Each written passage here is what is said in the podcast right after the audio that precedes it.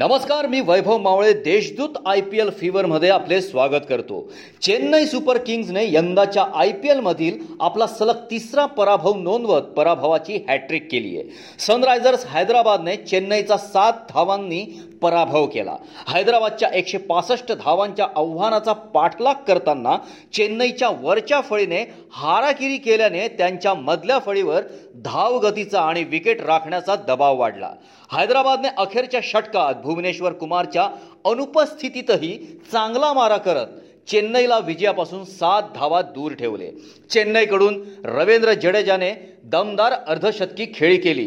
तर सुरुवात सावध करणाऱ्या धोनीने अखेरच्या षटकात धावगती वाढवत छत्तीस चेंडूत सत्तेचाळीस धावांची खेळी केली. पण दमलेल्या धोनीला संघाला विजय मिळवून देता आला नाही.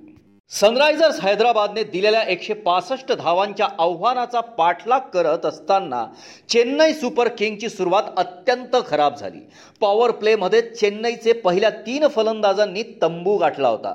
सामन्याच्या तिसऱ्याच षटकात भुवनेश्वरने शेन वॉटसनला एका धावेवर माघारी धाडले. त्यानंतर टी नटराजनने दुखापतीनंतर पुनरागमन करणाऱ्या अंबाती रायडूला आठ धावांवर पॅव्हेलियनची वाट धरायला लावली. दरम्यान डुप्लेसिसने एक बाजू लावून धरली होती. पण पॉवर प्लेच्या अखेरच्या चेंडूवर तोही बावीस धावांवर बाद झाला.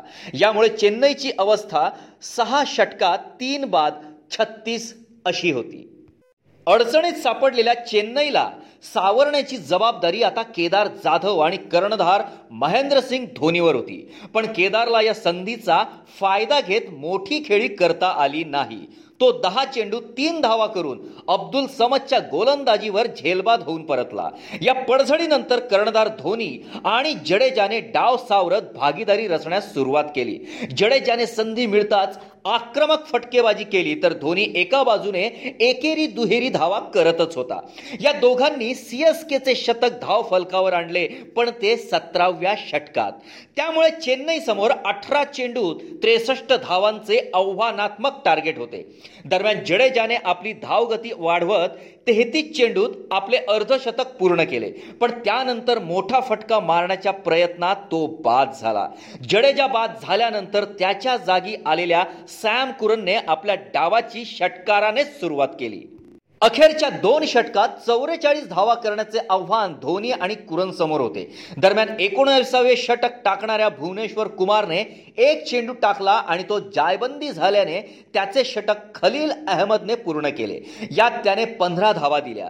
धोनीने त्याच्या षटकाच्या पाचव्या चेंडूवर षटकार ठोकला. आता अंतिम षटकात सीएसकेला विजयासाठी अठ्ठावीस धावांची गरज होती. भुवनेश्वर नसल्याने अब्दुल समादवर अंतिम षटक टाकण्याची जबाबदारी आली. त्याने पहिला चेंडू वाईट टाकला. तो बाउंड्री पार गेल्याने आता सीएसके समोर सहा चेंडू तेवीस धावांचे आव्हान आले. त्यानंतर धोनीने दोन चेंडू सहा धावा करून समादवर दबाव वाढवला. पण समादनेही पुढच्या चेंडूवर एकच धाव देत दबाव पुन्हा सीएसकेवर टाकला. आता कुरनला तीन चेंडूत सोळा धावा करायच्या होत्या. पण त्याला चौथ्या चेंडूवर एक धाव करता आली. सामना सीएसकेच्या हातून निसटला. पाचवा चेंडू खेळणाऱ्या धोनीने एकच धाव केली. कुरनने अखेरच्या चेंडूवर षटकार मारत सामना संपवला खरा पण या षटकाराने सीएसकेची पराभवाची हॅट्रिक काही हुकली नाही. आजचा सामना रॉयल चॅलेंजर्स बंगळुरू विरुद्ध राजस्थान रॉयल्स आणि दिल्ली कॅपिटल्स विरुद्ध कोलकाता नाईट रायडर्सचा असून बघायला आणि देशदूत आय पी एल फीवरमध्ये सहभागी होऊन आम्हाला ऐकायला विसरू नका. धन्यवाद.